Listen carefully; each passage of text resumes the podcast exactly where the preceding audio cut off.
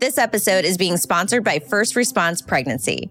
They are fervently committed to supporting, sharing, and empowering all pregnancy journeys and providing accurate information, especially to those struggling with infertility, loss of a baby, and maternal health inequities.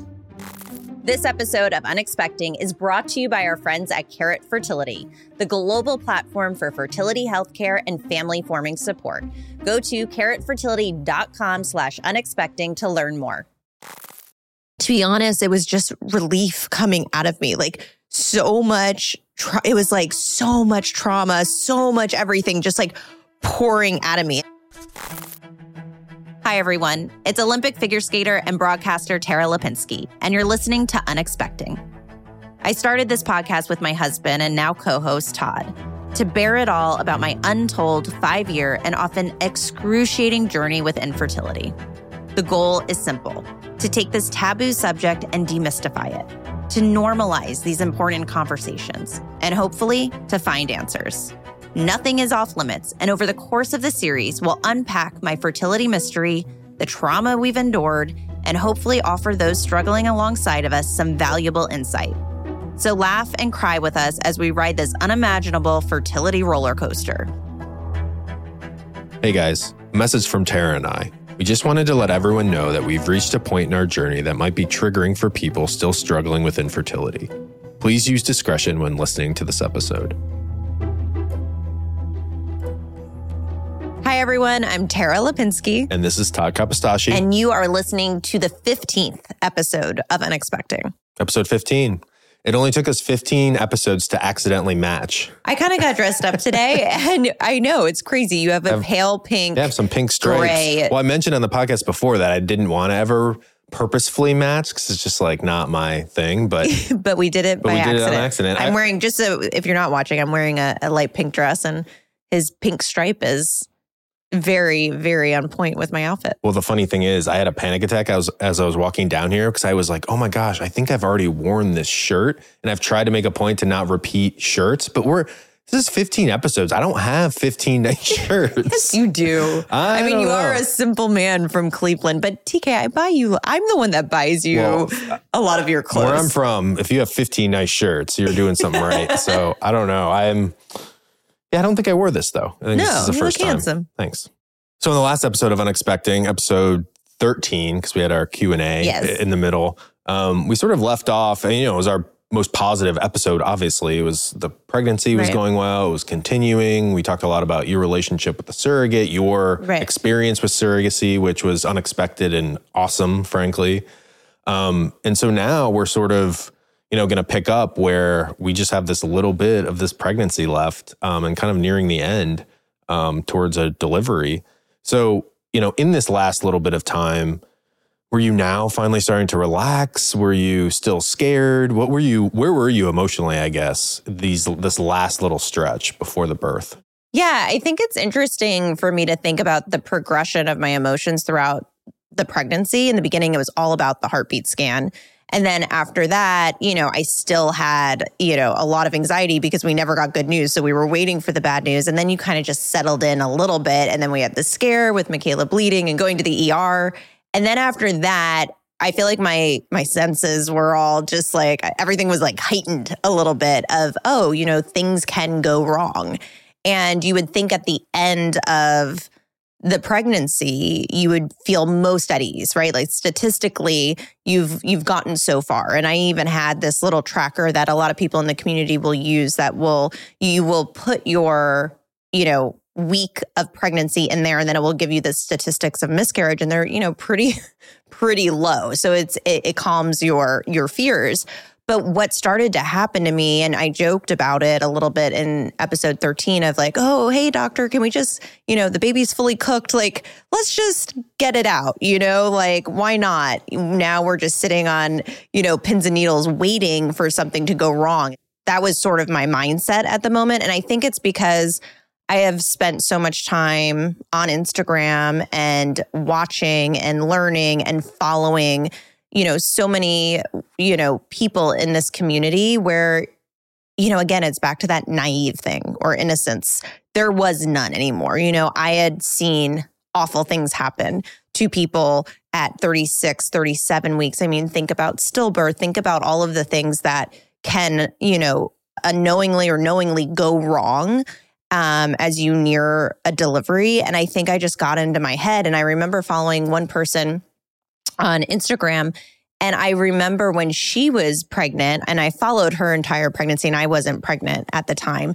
And she talked a lot about the last, like, you know, two weeks of her pregnancy, of how it was maybe the most anxiety inducing part of it for her. And I could never really understand that because I was like, gosh, you got past by all these big milestones. like you're in the home stretch. But I finally realized, and I went back to her, all of her posts and realized like, this is what I'm feeling. And I don't know, that's kind of where I was at emotionally. And you also, that kind of contributed to to what you just talked about. You saw something on Instagram, or you started talking to someone on Instagram who had a pretty crazy story that kind of added to a little bit of the anxiety. Yes, that's been the best part of the podcast. Like I'm connecting with all of these women on Instagram and they're sharing their stories, not really knowing where we're at in our pregnancy. And I remember one just really hit home because she had gone through years of infertility, chose to go to sur- surrogacy like we did, and then, you know, shows up for the scheduled delivery. And unfortunately and tragically, it was a stillbirth. And, um, you know, I was in this space where I thought, oh my goodness, like this just goes to show you that no no one's safe. Nothing is guaranteed. And it was just very difficult for me to be at ease in this moment. And I actually, you know, really spoke to her about my fears and let her in on our story. And again, the connection with all of these women's incredible. But you being part of this community, you really start to realize all the things that can go wrong. And um, yeah, it was a little bit scary where I just was like, okay, I'm ready. I'm done let's get the baby out. Well, I feel like a couple times I had to like sit you down and be like, Tara, there's no reason to remove a perfectly healthy baby like six weeks early. we can just wait it out. But the other thing is to be fair, which is kind of funny actually. We spent like 12 episodes or like 12 hours, 13 hours, like talking about like all these things that happened like in depth in our infertility journey. And to be honest, like, I don't know, like we, it's like a half episode we've spent on the pregnancy because like nothing happened. Right. You know what I mean? Like right. it's it was smooth and nice and yeah, we yeah. had like one small hiccup that like scared us, but I think like had we probably Overall, not gone through yeah. infertility, we wouldn't have been that no. scared, I don't think. So yeah, it's been I mean, even just to tell listeners, it's like the, that's the reason there's no episodes on like the pregnancy right. because really what the pregnancy has been is this incredible like surrogacy journey that you've had with Michaela right. versus anything that we really or need anything, to talk about in right. depth or anything like our previous right. you know 12 episodes but i think that's what's crazy for 12 episodes we had so we could have done remember we really thought about the progression of the podcast we could have done 20 guys like there yeah. was a lot more that happened to us that we were just the bad news people anything that could go wrong would go wrong so it is interesting that when we got to the pregnancy you know we we kind of had a smooth pregnancy but that was also triggering so much anxiety because I was like, we're not those people. What's going to happen? the only kind of other moment besides the birth, actually, we talked about this in the Q and A, but I don't know if you want to chat about it anymore because it was a fun party. But we did end up deciding to have a shower um, very soon before the birth. So, you know, again, you talked about this a little bit on the last episode, but maybe just explain like why you originally didn't and then why you ended up sort of just wanting to do something. Well, originally there was no shower. Remember, we we just said like we're not doing that. That's you know, for me, I just you know didn't have the urge to do it. It felt like it was going to cause me more anxiety. It it was just something that I thought, okay, this is not part of our journey. And then as time progressed, you know, people would ask, and then, you know, friends would be like, well, why don't we just do a party? We don't have to do a shower. Let's just do a celebration and a party. And, you know, so it sort of evolved over time to the point where I became a little more comfortable. But as you know, we we did the shower very very late. I mean, so late in the process. Like the the baby could have arrived and the shower would have been after Yeah, the baby could have arrived that night. Imagine yeah. that. The baby comes the yeah. night of the shower. We like bring the baby. I mean, seriously, that's how I was not taking any chances because I again, it's just once you've been through so much, a, a shower seems uh, inconsequential. It Yeah. just it, it doesn't in my mind it didn't mean that much But if you know- it did. But if you know anything about Tara Lipinski, she'll never pass up an opportunity for a for party. a party until it did because I was like, ooh, when people were saying party, I was like, we can do a party. so we we we started there and it became a, you know, a co-ed party, all Yeah. your friends, my friends, and then eventually actually like maybe only like my poor friends and and family that put this together. It changed so much of what I was comfortable with, but like right before the party, it became a shower. And we did this portion earlier in the day where we did some more of the traditional shower things. Um, and then moved it into a full blown party celebration, which was so much fun. Yeah. Well, it's I said this in the Q and A, but it's it's sort of weird and f- interesting because it's like on one hand, like yeah, we if you listened to us on the podcast earlier, like we weren't the people who gave a shit about like doing a Right. shower. We just wanted like the kid, and we even like probably rolled our eyes at like the gender reveal in the shower. But then you get to this point where it's like. Well, no, I want to celebrate the fact Yeah. that like that, and that's what I, I don't know what you felt about the shower, but so many people just like it wasn't just like, oh, congratulations, like you're having a kid. Like a lot of those people at that point, you know, it's our closest friends, so they finally were able to say like, congratulations, I know what you've been through. Right. Like it was this awesome culmination in a way of like our journey, Yeah. and like all our friends were there. They knew what we went through, and kind of just this celebration that we're like bringing a child into the world. So it was awesome. And it was like, I'm glad we did it, even though we were probably the eye rolly people a few months before that. It was, it was definitely worth doing. It was so worth doing. And when I look back on that day, I feel like it's exactly what you said. It was so many people flew in.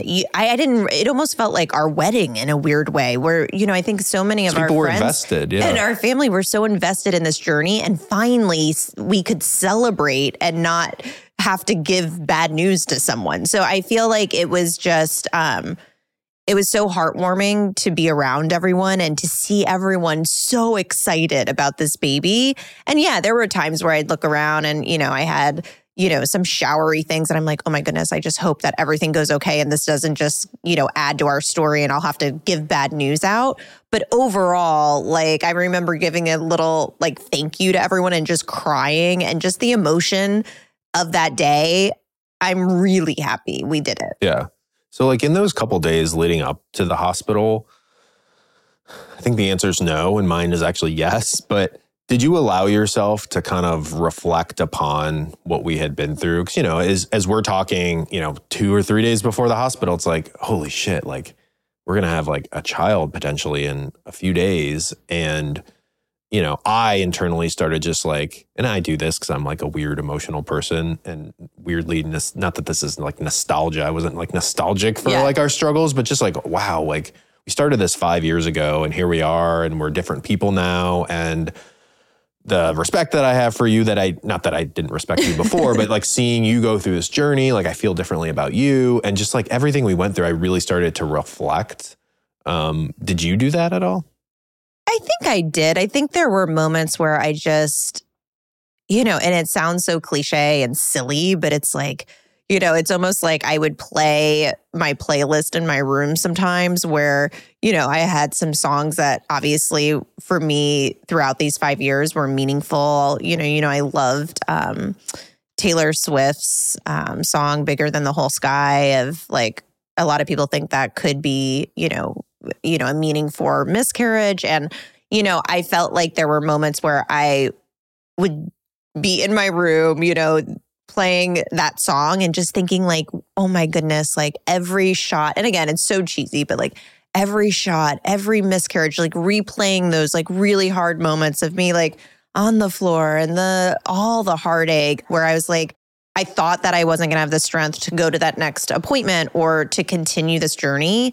And so it just there were moments where it it just felt like so surreal and this feeling of could this be happening? And I never wished that we went through what we did, but it, you kind of felt like we fought through this hellish time and it could be happening. Yeah. So we go in for the final scan, right? And things got, you know, things progress quickly. And it was like, okay, it's time to go so to yeah, the just hospital. explain that. Yeah, I feel like again, just towards the end, I was I was so ready and I was just really working on the patience that I learned throughout my infertility journey of talking myself through rational thought and being like, we're good. But when he was like, oh, it's go time, like you you gotta go to the hospital. Um, I was just like, okay, like it, it felt like a competition. It's like, okay, this is on. Like, here we go. This is it's happening. So what were you thinking when we like started preparing to go to the hospital? I mean, it, was, it happened quickly.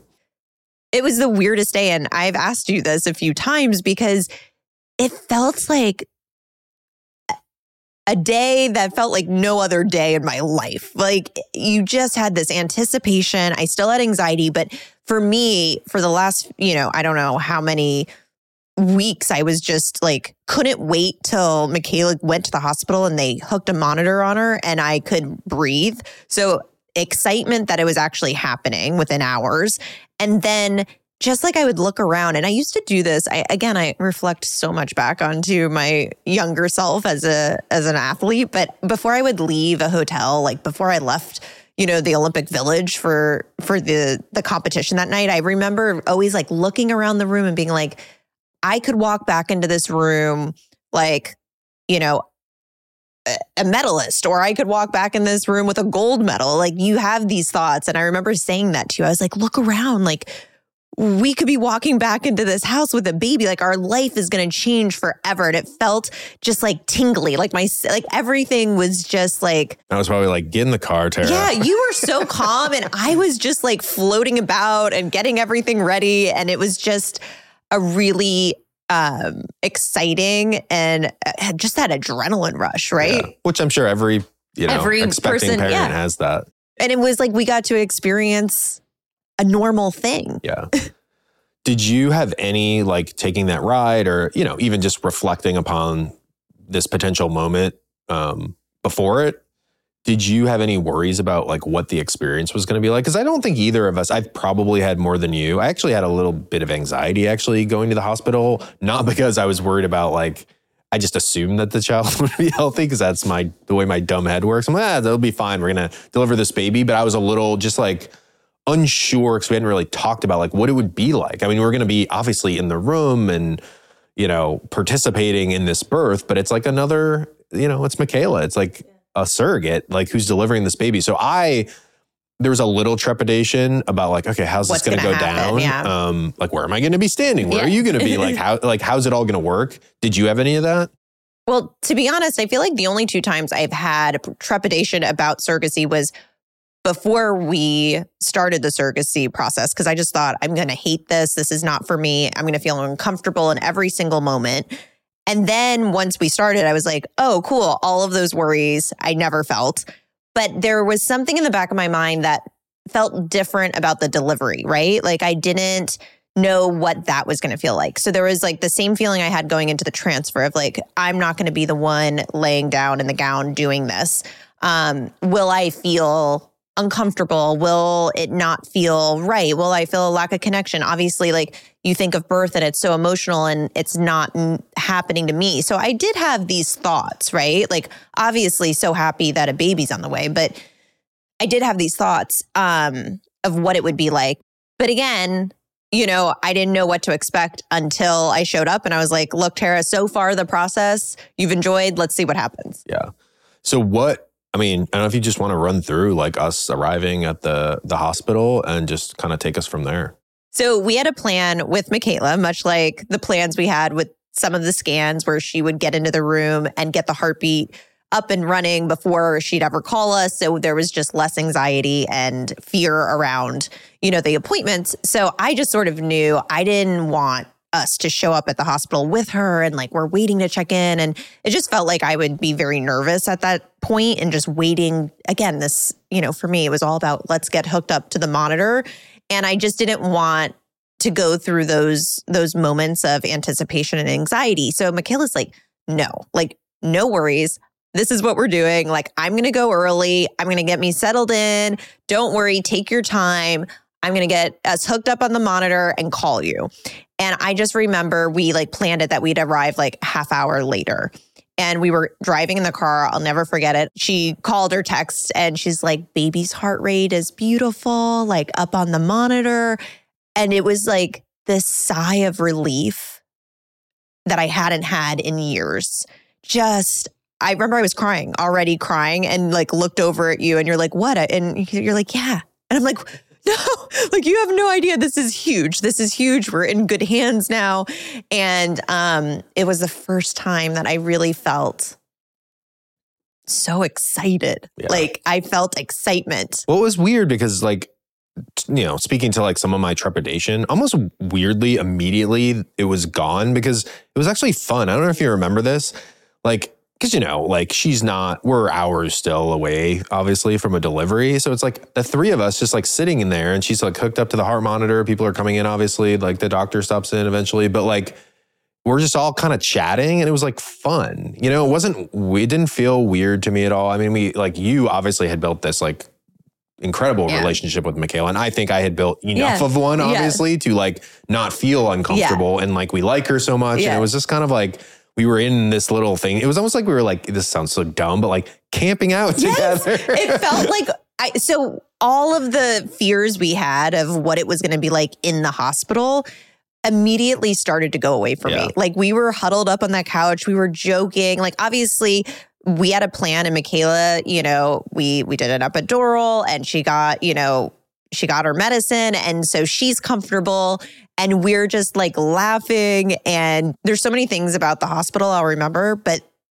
those hours just sitting there and it felt like this fun camp out this exciting like ooh we're gonna like tell stories because something really fun's gonna happen today. Yeah I mean you're like in it with somebody. It's just like it's different and and it's not you know obviously when like a husband and wife or a couple goes to like you know the hospital together to yeah, like they're deliver in it together a baby. Too. They're in it together too, but it's just like this is a dynamic that's like slightly different, but also fun. Also know? powerful. Like it yeah. felt like for me, like I don't know, because it's like one more person and it's like this energy, and it felt like we were this team like red it felt like game day yeah. it was like this exciting feeling and this powerful connection that the moment, like if I thought I was connected to Michaela before, like the moment I walked into that hospital, like bonded for life. Yeah, it's also the first time that you feel, to your point, I think it's the first time like I walked in and saw Michaela as like, wow, this person's doing something awesome for me. Like obviously I've seen her when she's right. been pregnant and I see like right. in my head, I'm like trying to like tell myself, you're, oh my gosh, Todd, your baby's like inside yeah. of her but you just your mind can't necessarily get there. Right. And but when you see a person in bed like hooked up, you know, about to get an epidural and who's going to give birth to your child, it's it's it was for me it was the first time I was like, "Oh my god, like surrogacy is a pretty amazing thing and Correct. The, obviously these people are getting paid, but yes. like all surrogates, it's it's an amazing thing you are doing for somebody. For someone. And it's, yeah, it's just this emotional connection that, again, like I said, unless you go through it, it is really hard to explain what sort of happens. I will say, though, that like, and now in retrospect, it's really funny, but like, yes, you're saying we settled in and it was like camping, but you were still anxious. I mean, i I have to tell this, like, at one point, the nurse came in and it was basically like, guys, like, the heartbeat monitor is so loud. That must be so annoying. I'll turn it down for you. And you're like, no, no, heartbeat monitor is fine. No, volume's fine. Yeah, we like, like it there. It's, it's, soothing. We like it. We like it. Thanks. I think it's a great sound. Thank you. Please leave and keep it high. It's like volume. a for you. It's like a noisemaker. People need it to sleep at yeah. night. You needed that heartbeat scan like yeah. in that room. It's but like so you were, but machine. you were still sort of like, you know, I, I think probably any couple who goes into a surrogacy or not is still, right. you know, you want a healthy delivery. You want the the person delivering the baby yeah. to eh, be healthy and you want the baby to be, be healthy. Right. So we still, all three of us had those worries. Right. But it was the first time I felt like I entered a different realm. We were at the hospital, we were hooked up to a monitor. And I feel like obviously everyone's worried about those things of a safe delivery. But I felt like I was in the normal category. I was excited. And now a quick word from our sponsors. First Response is fervently committed to supporting, sharing, and empowering all pregnancy journeys and provide accurate information, especially to those struggling with infertility, loss of a baby, and maternal health inequities. First Response knows that when testing for pregnancy, you want to be sure of your result. That's why they created Comfort Check, a pregnancy test kit that helps you test confidently and conveniently. The first response Comfort Check pregnancy test kit is a value pack containing eight total tests, three first response early result tests, and five first response pregnancy test strips, allowing women to test early and often for added reassurance. First Response's early result test included in the Comfort Check kit is their number one best selling pregnancy test. It detects all major forms of the pregnancy hormone commonly found in urine and is over 99% accurate from the day of your expected period, with results ready to be read in just three minutes. The First Response Comfort Check pregnancy test kit is available for purchase in store and online. Be sure to pick one up today. Most people who undergo fertility treatments have little to no insurance coverage. It is an area of healthcare that often goes overlooked. Because of the cost, many people think there is no realistic option for them to seek out IVF or preserve their fertility in hopes of building a family. Carrot Fertility is making a huge difference in this area. Carrot's mission is to make fertility healthcare affordable and accessible to all, regardless of age, sex, or income, by working with companies to add fertility benefits to their offerings for employees. Carrot's comprehensive clinical program delivers industry leading outcomes and cost savings for employers, while also supporting members and their families through this very meaningful time. I am so passionate about making fertility treatments available to everyone. So I'm proud to be aligned with a company that is making such a huge difference for so many people. Please visit carrotfertility.com slash unexpecting to learn more. Thanks for looking out for us, Carrot. So I feel like also I just want to stop down and say, like, as I'm saying this, and I'm saying I'm so happy. I know we had a trigger warning on this episode, but, you know, for anyone listening still in the wait, like, this is so hard for me sometimes to even just say, like, oh, I'm so happy because it's like I know what it's like to listen to other people's success and like happy endings when you think it's never happening for you. And, I just feel like, ugh, I'm gonna cry, but um, I just feel like I know that I want you guys to understand that like I can't change the ending of my journey, but like I see you and I, you know, was you for so long. The bad news, like people were, oh, okay, where I just, just want you to know that I'm like rooting for you and that you know, obviously if you have to take space from this, you you should do that. That's what I always did, but I just don't want to keep saying I'm happy without acknowledging everyone in the wait.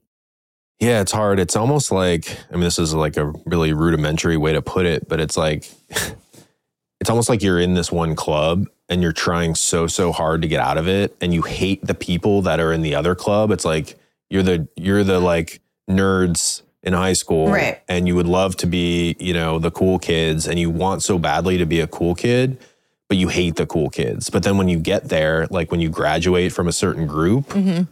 it's like hard because yeah, we're so happy that like this is the end of our journey potentially, but yeah, like that group that we sort of quote unquote graduated graduated from, like we know that struggle so well right. and you almost feel guilty. Yeah, I just feel a lot of guilt and it's something that I I know in my brain I'm like I can be happy for our story for where we're at. Like I know that's okay to feel, but I didn't expect to have this extra layer of guilt. Like I feel uncomfortable. I feel uncomfortable. I feel like I'm betraying, you know, all the people that were me um because our story for so long didn't have a happy ending. And I guess I just hope that, you know, in a way, I still can stand up for everyone in that struggle. And, you know, I don't know. It's really hard to know how to feel about this, to be honest. I just, I just care so deeply about the people that are in it. And I don't know what to do about this guilt. just, yeah, I mean, almost in a weird way too. It's like I thought about this before we started this podcast. Was like, do we kind of like not downplay this whole thing, but like not act so excited about the birth or do we just like fly through the birth and you know because i don't want people to listen to this and be like well fuck because i think we said that like a lot in our journey where you'd look on instagram and be like oh baby number two for so and so and we'd both be like fuck them like Right. you get angry Right. and like we are those people now who like had success i mean granted we went through a lot to get there but you know we are potentially going to bring home a baby so it's i don't know it is it is it's hard to like Right. reconcile all those things and know how to know how to act and know how to like treat this episode honestly it really it is it is hard because we've done these episodes you know so many of them we've started so long ago and we were in these moments that i think you know again our story like we we, we didn't touch on every single problem you could have in infertility but we touched on a lot because our our journey just hit so many obstacles that i felt like i was connecting with these people that were going through the same struggles at the same time as we were doing this podcast. And then obviously as we have moved on you know this has happened and it is it is you know i actually had a therapy session about it and it's like a little bit of that feeling of like survivor's guilt. Um and but again like so many things can continue to happen. Like i said like just because someone i think i remind myself that as well. And there's also fear in that just because someone has um a positive pregnancy test or then even moves to the next step of a live healthy live birth things happen. What infertility has taught me is you can't you know look into the future and see what it holds. So for me i'm still always a little bit on edge of like what's going to happen next or where does our journey take us? Well, yeah, it's also weird because you think like infertility makes you think so like like in such an insular way where it's like, oh, like the only bad things in life that ever happen are are like infertility issues, which is not the case. So it's like we're talking about the guilt of like having a baby, but as we talked about in the first episode, like there's so much trauma in the world. the world like yeah people getting randomly hit by cars, having heart attacks on a basketball court, you know, like you know death of your children that are like Ho- already our friend Holly who passed Right. away at a young age because of cancer. Like, yeah, I, I guess I'm just making uh, the argument to make myself feel better. Of like, yes, I, I feel kind of guilty that we like did graduate from this infertility group and are having a baby, but that doesn't mean that like we're not going to be confronted with a million other traumas later in life. I mean, fingers crossed we're not, but like. There's just a lot of issues in the world, so you know, I don't know. I Yeah. just hope we escape I know, but that's what that's what infertility has done to my mind. But yeah, but and we are also like fortunate and privileged enough to like afford all this stuff. Right. Like all these retrievals and the surrogate, like as we talked about on the last episode, like shit's expensive. Not everyone can Right. do it. You get like bad terminology, but you get priced out of this. Right. You get priced out of a child, which, which, is, insane. appalling. It's Yeah. it's so insane to me, and I know we've we've we've talked about this on other episodes, but just I mean, when it comes to women's health and the quote unquote outlook of, you know, I have a medical issue and I want to build a family. Well, that's an option. Like medical insurance isn't going to handle that. I mean, little thing there. It's just like it blows my mind that there are just so many families, couples, women, men, you know, people that have this human innate urge to build a family. And like you said, they get priced out of that option. Like that is to me just so wrong. Right. So it's like as we sit here and say, oh, five years and this and that, like those were very real traumas. But again, Right. we had the luck of being able to just do to, it. yeah, we had the luck of we got so much bad news that it was either you are not able to have a child in, you know, the way of giving birth, like maybe adoption is something that you can look into, or you can take your embryos and go to surrogacy, but it's going to cost you.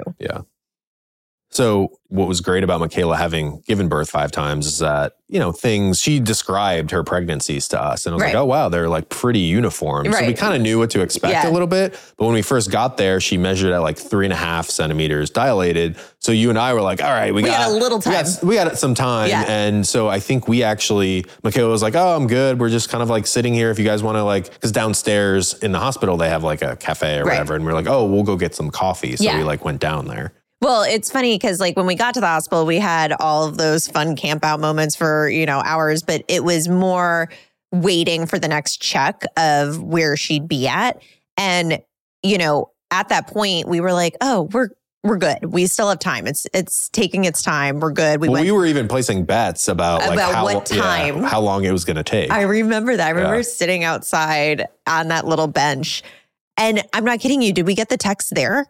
Yeah. Well, so okay, we went wait. to get coffee. We went to get some snacks, and then we're like, well, let's we have time. Let's just sit outside. I feel like my bet at that point was like, ah, oh, six hours from now, right. it's gonna happen. Right. And I, I think I did like five hours yeah. or something. I was betting earlier, and I get a call or a text from. Like, I can't even remember. Was it a call? She texts you. She texts me. She's like. I'm at nine and a half centimeters. They just did my check. Get upstairs. And I remember us just like scurrying and, you know, racing up upstairs and you know coming well, don't make it seem like we almost missed anything no. i mean everyone was kind of just like still sitting around right but it was just like she got the yeah but they had brought in like the, the, the gurney thing that they put the baby yeah. on eventually like they had reconfigured the room well i think everyone wasn't expecting that quick yeah. of a you know we're we're moving this along and we come into the room and our you know ob dr katz is is you know on his way. And and they're like yeah this is probably going to happen. Remember they're like because we asked and they're like yeah we're, we're, thinking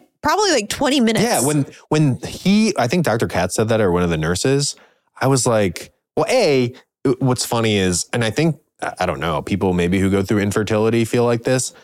Not that i felt unprepared because I had talked to so many right. people. We had like right. I had watched some YouTube videos right. on like I had some knowledge of a birth and b like parenthood. Right. But I do think that you're so caught up in like the the worry of like, am I going to get a child?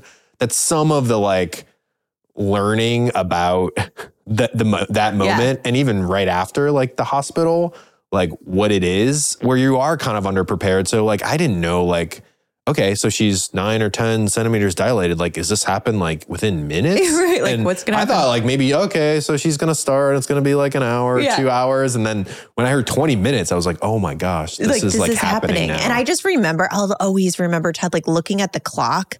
And again, that feeling that I had the day we left for the hospital, it was just like, our life is going to change. Like, our life is yeah. changing it was this crazy adrenaline rush and excitement. Like I didn't know what to do with myself. Yeah, it was, was the like, same. Whoa, this it was energy. the same feeling I think we both had when he said 20 minutes or whatever it was that we had had like leaving for the hospital, yeah. where it was like, wow, like we've been through this like four or five year thing, right. and like in 20 minutes, you're saying I might be like holding a child. Like that's amazing. I, I know I keep asking you this, but I think it's fun to ask you. Like at that point, you know, 10, 15, 20 minutes away potentially from holding a child, are you are you now thinking too like I'm going to be like a mom like after all these years like it's going to happen? Yeah. I just feel like if I were you at that point, and this is so corny, but I would be like, like if a movie was being made at this, yeah. it's like the montage part of it yeah. where it's like some amazing Dave Matthews song. Yeah. And it's like a recap of like you giving yourself shots yes. and crying on the floor yes. of the bathroom and like you're reliving all of these all images of these, over yes. five years to yes. finally yeah like slow mo of like you know yeah. I've I've kept I mean I didn't keep all of them I wish I did because we need a storage room but we do have this sad little box of things that I kept throughout the pregnancy um, pregnancy test and some of the shots and I just like slow mo of like emptying the the containers and like all the needles falling out and the mounds of pregnancy test and it's like yeah, it's it it was like the culmination of like a long, long journey. Yeah. Okay, so take me through the birth. Oh my goodness, just the energy in the room. It was just electric. Like even now I just feel like I have little chills all over my body and Dr. Katz is flying in the room and he's been on this journey with us for so long, so it was just like this is it, guys. This is it. And you know, I'll preface this by saying, like, you know, for people like us that haven't, I mean, I have never given birth and you know, I don't know. Me either. I don't know if you've You're ever looking at me like you, Todd. Have you?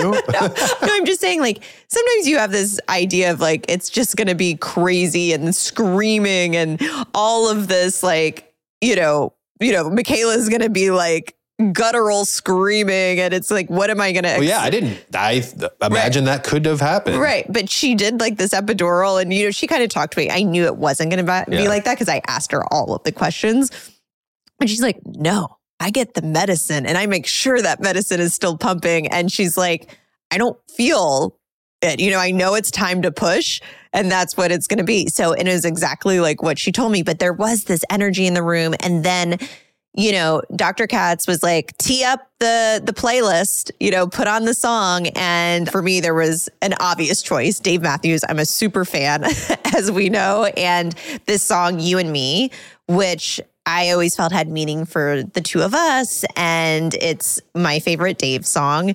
And guys, you got to listen to the lyrics. It's just so perfect. This, this, song does not have any meaning for us. It, it has meaning for Tara, which but is for fine. me and you. Like I think of you in this song. I like how you're bringing me. Oh, Todd and I. This is like our song. Yeah, you're not the biggest Dave fan. but anyway, this has zero meaning for me. So just everyone out there know that a song that has no that meaning true? to me was playing during the birth no, of my child. No, I'm just kidding. Okay. No, I that song's great. I love that song. And it was like listen to the lyrics. It just was like it couldn't yeah, be anymore. It awesome. It's so emotional too. And so then it was like we had our plan in place and you wanted to take videos. So you were like standing in an area where you could, you caught, I mean, this video is Yeah, insane. I was kind of like behind, I was like shoulder to shoulder almost yeah. with Michaela, then just off to the side. And you bit. had this incredible view of watching this go down. And guys, it happened so quickly. It was quick. It was, I'm not kidding you. Like Dr. Katz flew in the room. He's like, it's going to be quick. I didn't realize it was going to, like, thank goodness I got the song on very quickly because the song didn't finish. finish. No. Yeah, it was it, probably like three or four minutes. It, it all happened. Yes, two pushes. So he, so it was like the first push, and I'm, you know, Michaela and I are like holding hands, and the first push, Dr. Katz is like, the head is out, like the head is out. And he's like, that's it. And then there's like a little break, and he's like, okay, this is it. And like, I can't even remember. He said, he like looked at both of us.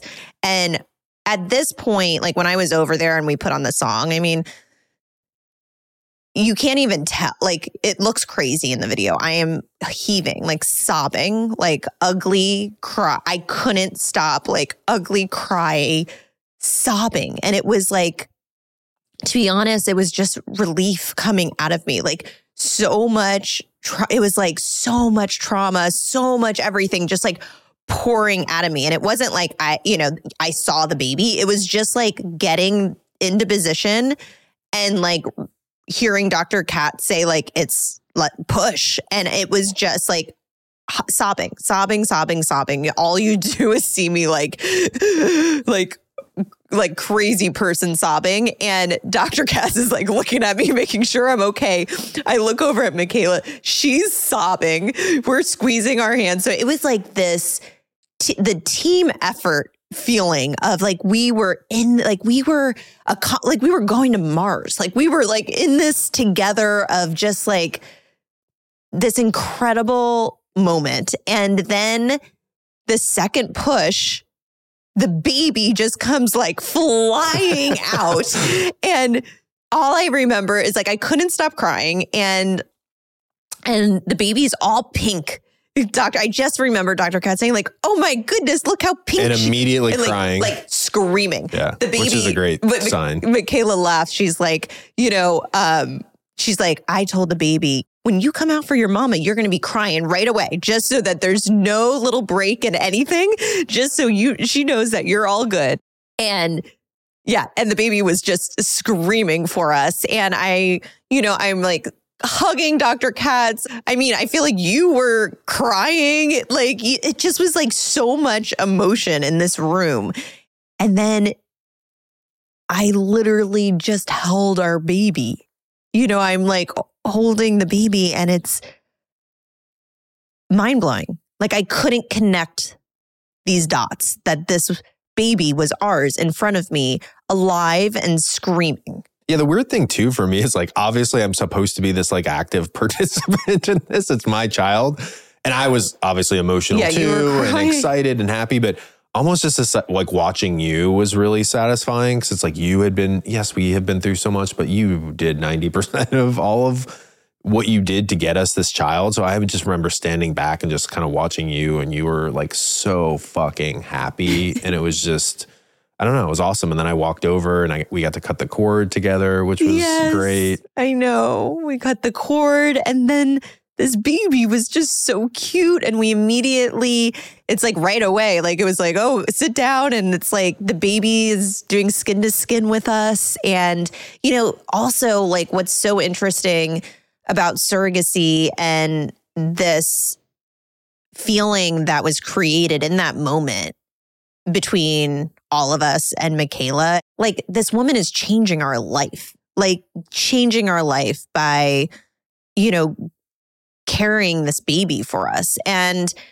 you know, watching her cry, like, I just remember like the squeezing of my hand and hers, and just this, like I said, it's like teammates on the deepest level. And we well, too, when we were sitting on the couch with the baby, like a two minutes in or something, she took a picture of took, us. Yeah, and that's like one of the best pictures we have. And um, but what's interesting is we're doing skin to skin, and then when you were doing skin to skin, it was like I ran back to Michaela, and it's this is what I think is interesting about surrogacy and whatever broke in this moment of like delivery, right? Because before the the delivery, you're going to appointments. It's sort of, I don't know, like less vulnerable and there was just obviously when you're giving birth and you're in a hospital bed, it just transcends to a new level. Like whatever I felt like, I remember going over when you were doing skin to skin, and I'm like petting Michaela's hair back and like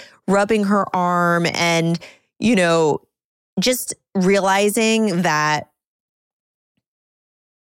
you know people are like, oh, you're you, surrogacy, you're gonna have a stranger carrying your baby. Like, no, like this person is now family. Like we we have experienced a very, very deep, meaningful, interesting, vulnerable situation together. And yeah, like I didn't know Michaela like a year ago, but here I am, like rubbing petting this woman's like, head. Yeah, like and we're like, it's just I can't explain it, guys, but it was just this crazy heightened emotion of feelings. Yeah. All right, Tara, do you want to go and introduce everyone to someone very special? I think I should. Okay, we'll be here. guys. Okay. We'll be waiting. Oh my goodness. And now a quick word from our sponsors. I wanted to give you more information about Receptiva DX. I feel very lucky that I was able to take this test and remove some of the mystery out of my own fertility journey. A diagnosis of unexplained infertility is difficult, and miscarriage is traumatic. So I'm thankful there's a test like Receptiva DX that can provide insight and answers that many people are desperately seeking. Receptiva DX is a powerful test that can help detect inflammatory conditions on the uterine lining that might be preventing you from becoming pregnant or staying pregnant. If you have experienced implantation failure or recurrent pregnancy loss, ask your doctor about Receptiva DX testing. If found, uterine inflammation can be treated, providing a new pathway to achieving a successful pregnancy. Treatment options can improve the chances for a successful live birth fivefold. To learn more, please visit receptivadx.com or ask your doctor if this test is right for you. Your body has been through the ringer, and you might find that once baby is here, you have very little time for R&R. Between sleepless nights, forgotten meals, and the hormonal roller coaster of your postpartum life, it can be hard to prioritize healing from pregnancy and birth. And for those parents that may not have carried a pregnancy themselves, maintaining energy levels and supporting your body while dealing with a newborn is equally important. Fertility supplement company Bird and Be is with you every step of the way including the all important postpartum period. The postpartum is Bird and Be's answer to the demands of the fourth trimester and beyond, supporting your recovery with 24 bioavailable nutrients, including extras like choline, iron, selenium, and algae based DHA. And if you're nursing, adding the lactation boost can support your milk supply. Your body's needs don't end with pregnancy, and a supplement ensures you're getting the nutrients needed to recover. This means you can focus on other things like your growing family.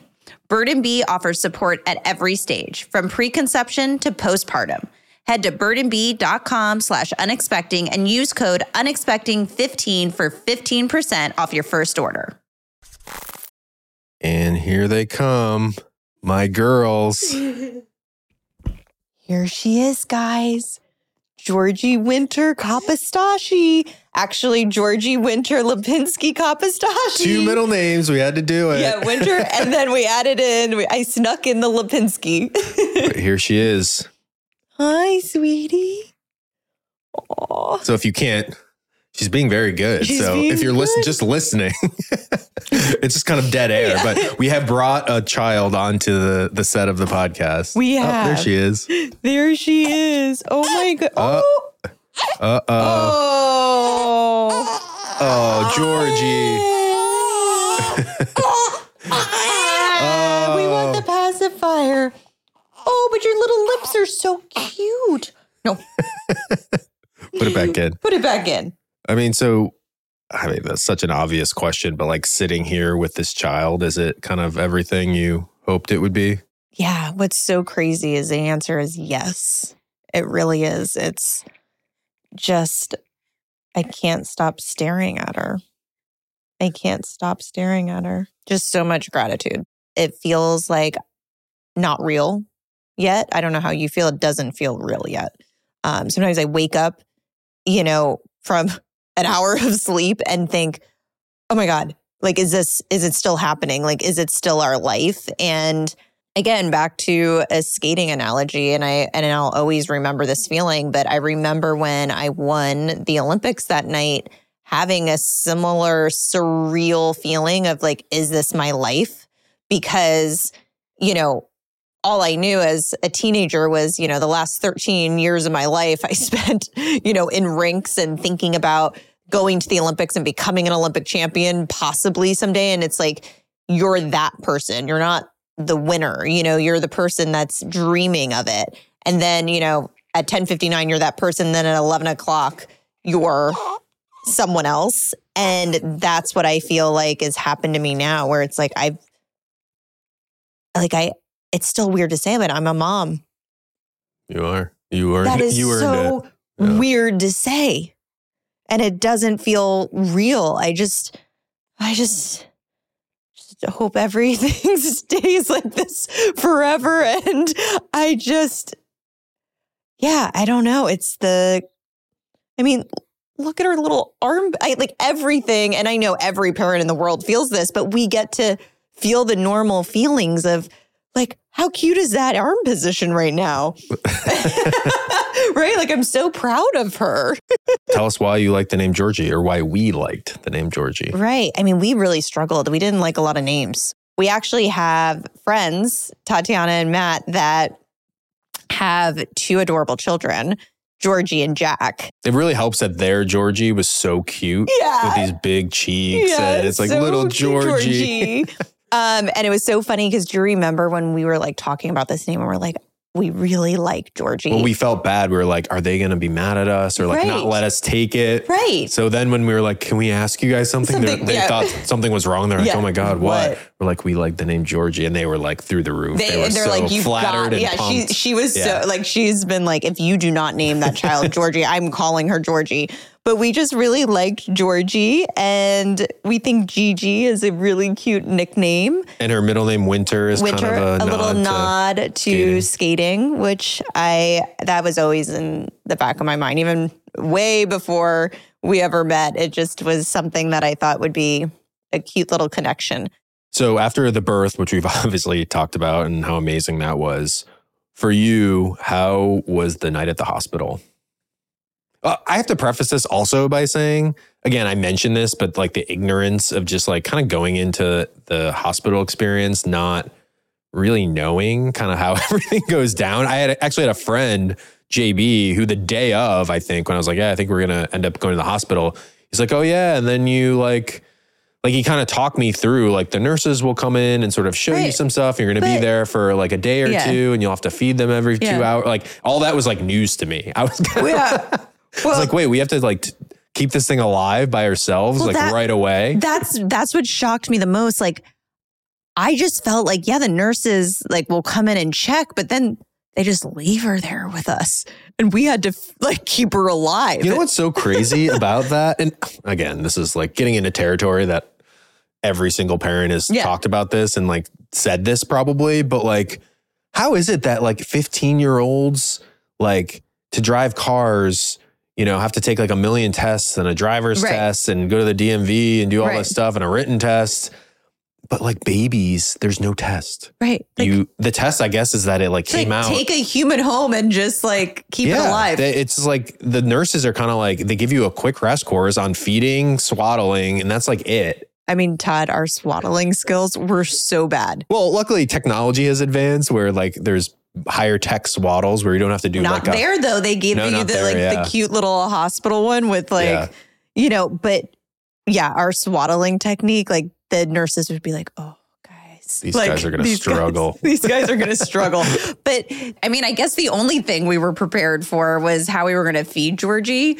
Michaela is going to send breast milk and we're definitely combo feeding. So, you know me, I did a ton of research and we're going to use Bobbie formula, which I feel really good about that. And she had her first feeding and it went well. So, we we had that part covered at least. It was so fun though. It really was. It We're was- joking. It was like the nurses were awesome. Like again, swaddling is not that difficult feeding. You know, you get the hang of it. But like the nurses were incredible. Oh, the and- nurses were so kind and um it might be like my favorite day ever. Just and not only and this is crazy because obviously it's all about her, but like us. Yeah, it's like seeing your partner as a parent for the first time, which is amazing. Yeah.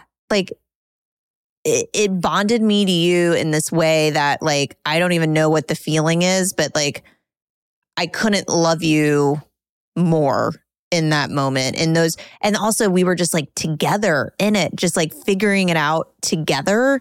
It just felt like we were I don't even know how to explain it, but just in this role, obviously, that we've never been in together. And it was like, this was our thing. And we cared so much about it. And like just looking at you, like you were so enamored by this baby, the way you looked at her and the way you just so like just watching everything you do and take care of her and worried about her. And we both did, you know, like I don't know if this is like that for everyone if some some people will take a nap but remember i was like we can't take a nap Yeah, it was like 36 hours straight. Yeah, I was just like- up staring. and then you the would be, and i would be like todd maybe i'm going to close my eyes for five minutes but then i was like you're so tired you're going to fall asleep and we just like were nervous obviously like all parents and so we just were like glazed eyes but it was the best tired feeling i've Yeah. ever felt in my life Well, the one thing I will say, and I don't want this to sound like arrogant or like weird, but I feel like no, it's not bad. georgie what is daddy going to say The one weird thing I feel about the way people talk about that experience, the hospital experience, and even the few days after, it's always like this, almost like they try to scare you. It's like, oh, well, the Just hospital, they're, yeah, they just wait. No, but like, it's going to be like 36 hours and you're going to be like sleeping in a upright chair and in the hospital and feeding the baby and it's crazy. And then you're going to go home and the baby's going to cry and you have to be up and the mother's going to you know your wife's going to be feeding and you're going to be up and it's going to be really hard and you guys might get in a little argument like I feel like that was said to me for 10 Yeah, years of yeah. my adult life. That like week that like few days in the hospital and right after the hospital was the best 3 days of my life. Right. Like oh wow you don't sleep for two days. Like maybe this is my job too. Sometimes i don't sleep a lot but like i had so much fun. It was so much fun. It like i wish so people said that more. Like yeah if you get over the fact you're not gonna sleep it's fucking awesome. It's so it's the best like that's all I keep saying. It's the best tired of like I'm so tired, but I'm so excited that I can't sleep just for sheer excitement that there's this baby and I don't want to miss one second. And also I don't know what it is with the feeling I have towards you through it all. It's just like being and we were we I think we obviously have thought about this moment for a long time, but I think like it's already like this is probably super big picture, but like how has infertility changed us as like partners or parents? Like I could tell we were both on the same page. Like immediately it was like, you're doing such a good job, daddy. Like you're doing such a good job, mommy. Like great. Yeah, I think maybe some of the early hiccups that parents have, we've already like worked through the communication parts of that. because we had we had those hiccups Yeah. in infertility and i think like i recognized very early on like hour one of like how i want you to feel as a parent and how i want you to feel during this process and like the team aspect and just, you know, you're a great freaking dad. Well, thanks. Mm-hmm.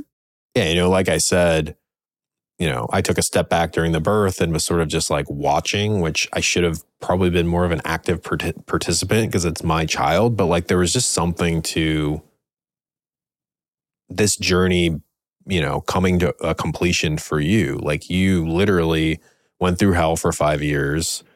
You, I mean, so many ups and downs, so much trauma you dealt with, all the miscarriages, like all of that stuff. Like, and we got here because of you. So, you know, just watching the birth and then after, like you're saying, it's like you're seeing me and like how enamored I am with Georgie. I think I was more just like so happy for you to be, act, you know, to be able to do this now, you know? Yeah. Aw, it, it really was weirdly like, you always talk about like surreal. It's all these like sort of cliche things that kind of mean nothing, but like, it was surreal and amazing watching something happen that you never thought was going to happen or where there were times where you didn't think it was going to happen. So wait, you know? like when you were watching the birth part with like me crying or after? after i think like w- us in the hospital like just you feeding a baby you Yeah. know in a hospital it's like how many years was it just like that's Yeah. never going to happen Yeah. or like our life sucks Right. like it's not going to happen let's give Right. up or whatever Right. it was sort of just those days in the hospital were just yeah. they really did feel sort of like we didn't deserve them almost Yeah. Uh, Yeah, Um, exactly. That's how I felt a lot of those moments and sometimes still do. Like, how? How are we these people?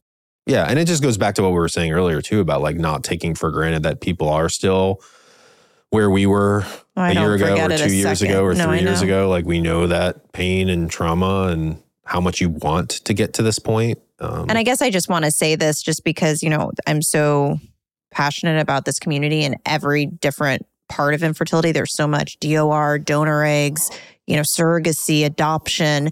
And there's also something that I want to say it's like, you know, there's part of me that's like, you, you we talk about this guilt of this happening. And you want to believe that, like, wow, a happy ending will happen for everyone. And like, this is life. And that's, not always the case, but I also feel like there's so many people, hopefully, that are listening that, you know, I know they are because I'm talking to them on Instagram. Like, just because their journey didn't end with a child or they are living a child free life, it doesn't mean that they didn't get a happy ending to their life or that they lost or didn't win in some way. And I feel like that's just important for me to say. Yeah. I think this is sort of obvious at this point. We've touched on it a little bit, but needless to say, I think like your relationship and feeling towards surrogacy and Michaela was only strengthened by our experience in the hospital. Yes. Like you I even mean- feel closer to her now. Yes. I mean, you saw it when we got home. This is the strangest thing, guys. Like, clearly, I've been pregnant. I've been on lots of hormones throughout IVF. I'm kind of the type that didn't, it didn't really emotionally affect me, like terribly so, like when I was going through these retrievals, even though my hormones were raging. But guys, my hormones, when I got home from the hospital, whoa, like I cried and still am uh, crying over, you know, anything. But the thing that really just like puts me into like full sobs is Michaela. Like I I miss our pregnancy and I know that there are a lot of um women that miss their pregnancy when they are pregnant, but it never crossed my mind that I would have this like really you know deep feeling of missing the pregnancy and the connection to Michaela. Like, you know, we we talked every day. We had a schedule. We, you know, thought about this baby. We, you know, would every week like happy 35 weeks and like the little pink bow and you know like and then all of a sudden it's a different phase which is incredible but the amount of emotion that I felt just surrounding thinking about the pregnancy with Michaela was very strong. I just remember you coming in one day and being like, Are you okay? And Michaela like dropped off some breast milk and you were like, this girl is like your number one fan. Like, you better run. I'm like, yeah, are you guys gonna like run off together? a couple of years from now, you guys are gonna be doing a podcast together without me. you marry your surrogate. you never know. Um, so you know, we eventually came home. Um, I drove 16 miles an hour the entire way home. Yeah, very the- slowly. Yeah, that was like a terrifying drive. Yeah. Probably the most terrifying drive of my Yeah. life. But you know, when you get home, it kind of sets in. It's like you said, like leaving the house, you're like, are we going to bring a baby back and life will be different? You know, it is when you get back and but it's it's fun in a different way too because it's like this space that you used to, you know, occupy with just yourself, you Yeah. know, is now like a home for like a child and it's just like fun. It's so it's so surreal. It's just like coming back and I just remember we we took a little picture outside the door while you were like getting the key and I like panned up to you and you're just like I mean you can't stop staring at her, which is so cute. And then just like walking in was crazy. It was the start of something new for us. And I I always remember this moment we went upstairs and you like laid on the bed and you just looked so cute. Like just so cute. You're just you're just so in love. I've I'm just like, "Oh my gosh." And you were just like, "What am I going to do with my life now?" Like I just you know, I'm a, like it's it's Georgie. yeah. Yeah. And again, I'm sure this is something all parents Yeah. feel. It's just like your life takes a very hard turn, I think, when you Yeah. bring a baby home into your Yeah. house. Um, one other thing worth talking about, I think, like briefly, is there are, I think you've noticed even in these days since the birth, there is a kind of a lasting effect though that infertility has had. I can tell that you're a little more anxious, maybe about like nighttime and kind of sta- staring at the baby, not really sleeping. And I wonder if that would have happened without infertility. Is there, do you think you're more anxious about just her in general? Yeah, I think that I you know, I don't know what to say about that because I talk to a lot of moms and I feel like they all tell me I stare at the baby making sure that it's breathing. You know, we went to the pediatrician and we were talking about that and she's a pediatrician and she's like, "Yeah, my husband would be like, "It's okay." And I would be like staring at the baby.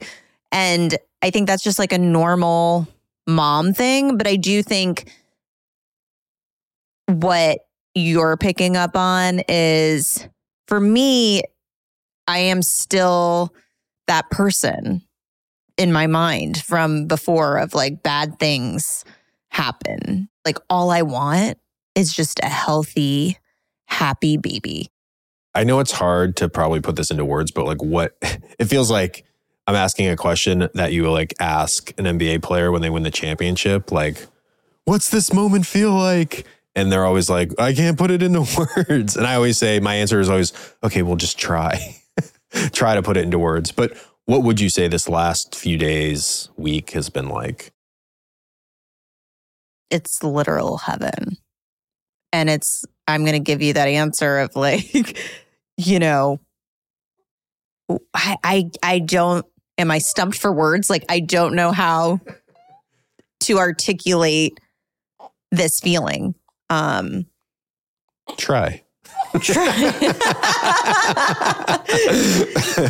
the same, Yeah. same thing I I'd say to the NBA guys. I feel I feel a happiness that I haven't ever felt. Like that's one thing.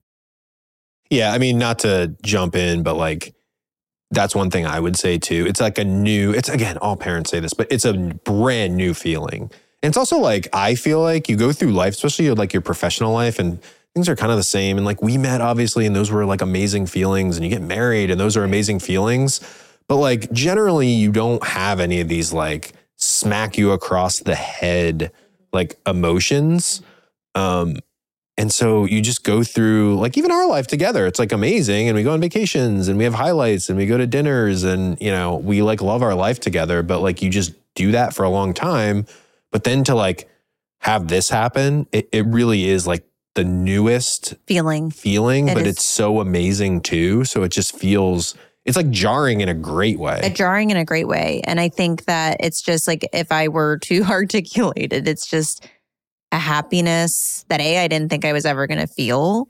and B, I'm feeling it and it's surreal. And I'm trying to remind myself that this is real life because there's parts of me that it really sometimes it, I'm like, kind of just like, is this real?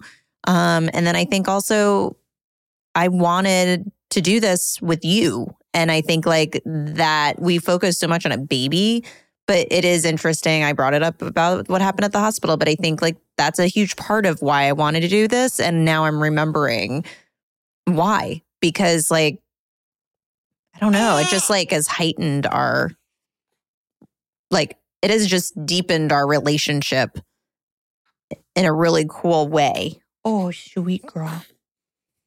oh, sweet. Oh, oh, oh, sweet girl. What about Just making faces if you can't see. Mhm. Oh, okay. How about a pacifier? How about a little pacifier? No. All right, Georgie. I think uh, time on the podcast is up. We love you, but Yeah. Is it is it time to go see? Is it go, time to go see Nana? go see Grandma and Grandpa. Yeah. All right. Okay. Say goodbye. Bye. oh, look at that little face. She kind of waved. she did. So I thought we'd end this 15th episode with some bigger picture kind of reflections. I think it's worth doing at this point. You know, hopefully, we kind of talked about this in the last episode, but, you know, we want to kind of keep this going. Yes. I mean, I think in some other world, like this is the last episode because. Well, this is definitely the last episode of the first iteration of it. yeah, exactly.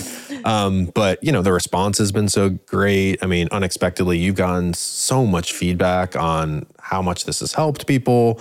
Um, and obviously, you came in weirdly. You came into this like wanting to make a difference in this world. Yeah. and I Not did. knowing if we would ever. And I did too. I just think like now, just after like going through these 15 episodes and seeing the response like to you, now I'm like Yeah. 100% in in this community. And, Yeah. you know, I think it's just, it's a worthwhile thing to kind of, you know, bring Open. awareness to it. I think like no matter the ending, like infertility is not spoken about enough.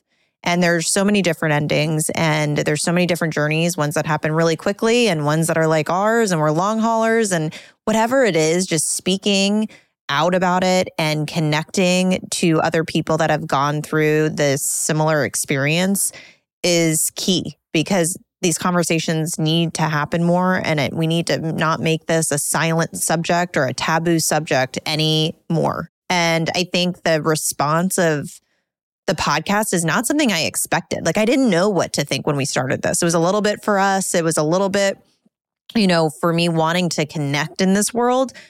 But I mean, how blown away are we by these the thousands and thousands of messages and we sit at night and I I read some to you and just it's the most meaningful thing I think I've done. I talked about this a little bit in you know, the question and answer podcast, but yeah, I won the Olympics mm. and I'm a broadcaster and I'll get tons of amazing messages from people, but like what did I really do? You know, this I get messages where women are opening up for some reason to tell me their story and saying like they've never shared this or they haven't even told their their parents or they're inspired now to tell their story or I mean I guess the biggest thing for me is I felt so unseen for so long and I didn't even realize it till I started this podcast. I've healed in this podcast and these messages from these women are healing me. Like they're telling me you know i'm validating their feelings and they feel seen and they feel heard and you know they're it's it, this podcast is saving them essentially in these journeys that they're in and like saving like what what do you mean like how could that even be a thing but they're they're saving me too like we're we're validating each other's experience where you just don't get that that often in this infertility community and when you experience infertility, I'm realizing these people are strangers, straight up strangers. And I feel close to them, like bonded to them because of the shared experience that, you know, many people in our life that haven't experienced infertility, I don't have that same bond with. So it's just been truly incredible. And that's why I want us to continue this. Obviously, it, it will have to be in a different way. And we talked a little bit about this on the last podcast, but you know, I really think it would be fun, you know, as the male and female perspective to bring other couples on that are going through infertility or have gone through infertility in the past and maybe some fun celeb, you know, couples that maybe Dwyane Wade. yeah, that's who's that's top of your list, yeah. isn't it? Um, maybe I could try to figure out how to like bribe them to do it. But anyways, yes, hopefully you guys will stay with us on this journey. You know, we talked a lot about this already on this episode, but is there anything left that you want to say just about the survivor's guilt that you have? I mean, you know, we talked about it early in the episode. Now we've sort of you know, gone through the birth and this idea we now do have a child in our arms, there's a child in our home, um, and how amazing it is. But there is still some guilt associated with succeeding yeah. in this world. And I don't know, like, I don't know if that will go away because I was that person for so long. For five years, I was, you know, if there's someone listening that is, you know, failing at a transfer right now or going through a miscarriage, like, I would be on my Instagram seeing someone have a healthy child in the in that same moment and wonder like why why why me? Like why is this specifically happening to me? And i don't feel like i i understand what a good ending is. And so yeah it's hard for me to not feel this guilt or feel uncomfortable or you know again we talk about prefacing but you know i preface a lot now because i i want I want all of you guys to know that, like, I'm rooting for you, that I know those feelings, and that, you know, however I can be of help, you know, I want to be. I want to be in this community where, you know, I am working hard to to get fertility grants and I am, you know, having a daily connection to all of you. You know, like I can never forget that those past five years, like they've changed me forever. I'm never going to forget that. And, you know, who knows, like we're, you know, so many people go through secondary infertility and that's where their infertility journey starts. Like, I know we want to build our family out more. Like, I don't know what that future looks like. Like, it's just a lot. But yes, it's um, a feeling that I'm definitely trying to navigate. Yeah. And I don't want this to seem like backpatting for us, but I do, you know, I had a question written here like, you know, we talked in episode one, which again, we mapped that episode out, who knows, a year ago, more. Like, we had, I think I asked you, like, why are you doing this podcast? And you gave an answer. And I just, I feel like we accomplished that and more, which is so awesome. I do. Do you remember what you said? I think I said something like, I didn't want people to feel alone. And it's because I felt so alone for so long and I felt ashamed and embarrassed, and that it wasn't an open conversation to have. And it wasn't something that I would freely put on Instagram or out to the world. And like, like I said, I've evolved through this podcast and I feel like have, this has made me process more feelings that I didn't know I even had. But I do hope that we've made even a small difference. And like, I got a message the other day because on my Instagram, speaking of the guilt stuff, I'll put like, P.S. I see all of you in the wait. And this one woman was like, I'm going through it hard right now. Like, I'm in, I'm in, I'm in it deep. And like, she was, she was comforting. Like, this is the craziest thing, Todd. She was comforting me. She's like, I don't want you to feel guilt. Like, you've been through your journey and like, you're inspiring me. Like, and it's like, just this beautiful connection to these people in this IVF infertility world that it's like I have a thousand new friends.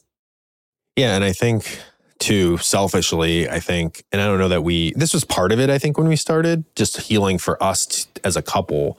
But I think we probably healed together way yeah. more than we thought we would have ever. Back I mean, episode one. I'll answer that, but I'm interested in hearing your response. But I think yes, like when would we ever have had these deep conversations and really thought about asking each other these questions that would, you know, bring up, you know, all of these past emotions and really we analyzed everything about our relationship through them. And I think we've healed together and these moments on these you know, chairs has, I don't know, has bonded us. What do you feel? Yeah, I agree. I mean, I think. Uh-oh. Uh, no, I mean, no, I, I think like part, I, I would imagine part of it for you too is like hearing me sort of admit like a lot of shortcomings, which I think I did. I hopefully You did, a little well. bit in the moment, but I You think well. sitting in this chair, you know, I, I, said this in like episode, I don't know, one or two or early on. It's like very hard when you're in something to really like sit and reflect on like your performance. Um, so I think in the moment, if you're like, well, why did you, you know, you weren't doing this or why are you giving me attitude about me asking you to do this? And the response is probably not the one you deserved. But like sitting here in this chair now with all this perspective, laying out on note cards kind of what these episodes potentially were going to be, or like thinking about what these episodes, you know, we're gonna we're gonna be. It like allows you to like see it more clearly. So I think in a weird way, I can sit here as like a better person, like a better husband, like really give you the sort of validation that you deserved through all this that you probably didn't get in full throughout the journey. And I don't, you know, I'm not going to kill myself No, for that because it's hard. Yeah. No, but it's hard to do that. I think in the moment when you're like going through something every day where you're like, God, my life kind of sucks right, Right. now. Like it's hard to be like, I'm so sorry for not doing this or that or that Right. because I was pitying myself Right. too throughout Right. this. So, you know, I think the podcast has been great in that sense of finally almost giving you your due Mhm. in a certain way of like how well you did throughout Oh, you're gonna make me cry. five years and, you know, my shortcomings. No. Aw, TK, I love you. And I think like the male perspective from the response that we've had has been so great because I feel like, remember I said like, no, no guys are gonna like probably tune into this. And the amount of messages of like from men, like I feel heard by, you know, by Todd, I realized like I'm going to change some of like my habits with my partner and like women feeling like, oh my God, like we're listening to this together and it's helping my my husband understand me. Like I'm you, you're me. Like it's just like I think that has been, you know, an interesting part of the podcast that I didn't think was going to happen. So, what would you say to women and couples who, you know, obviously were in a certain respect out to the other side of this whole thing? What would you say to people still in the trenches dealing with infertility? yeah, I don't know. Like I don't I don't think I have some profound advice I could give anyone. I wish I did. I wish I just like figured out the secret of it all, but you know, everyone's journey is so different, but I think the first thing I would say is like, you know, give yourself grace, give yourself kindness. Like for so long I felt like my feelings were too much or you know, was I crazy? Was this feeling not valid and, you know, worthy, you know, like, and they are everything you're feeling. You're not too much. Like, give yourself that kindness. I guess I just also want to say is like, I see you, I feel your pain. Like, I literally, with these messages, will just like pour tears. It's like that at the surface that, like, I feel so connected to this group of people that I'm rooting so hard for you in the sense of like, I know what it feels like. I know those moments, the fear, the anxiety, the appointments, the waits, the opening of the portals. Like, you know, I wish that I could like hug you and support you and you know like yeah dm me because i i will talk to you about anything you want Well, I just want to end this kind of first iteration of Unexpecting by saying I love you and thank you for going through this for us. And I love you. Oh, TK, I love you so much. Maybe we should end this with a hug and a kiss. Yeah. We did it. Thanks for listening to Unexpecting the podcast. Please subscribe, leave a review, and follow Unexpecting Pod on Instagram for info about upcoming weekly episode releases. This episode has been sponsored by First Response Pregnancy. Their Comfort Check pregnancy kit and all other products are available for purchase in store and online. This episode of Unexpecting was brought to you by our friends at Carrot Fertility, the global platform for fertility healthcare and family forming support. Go to carrotfertility.com slash unexpecting to learn more.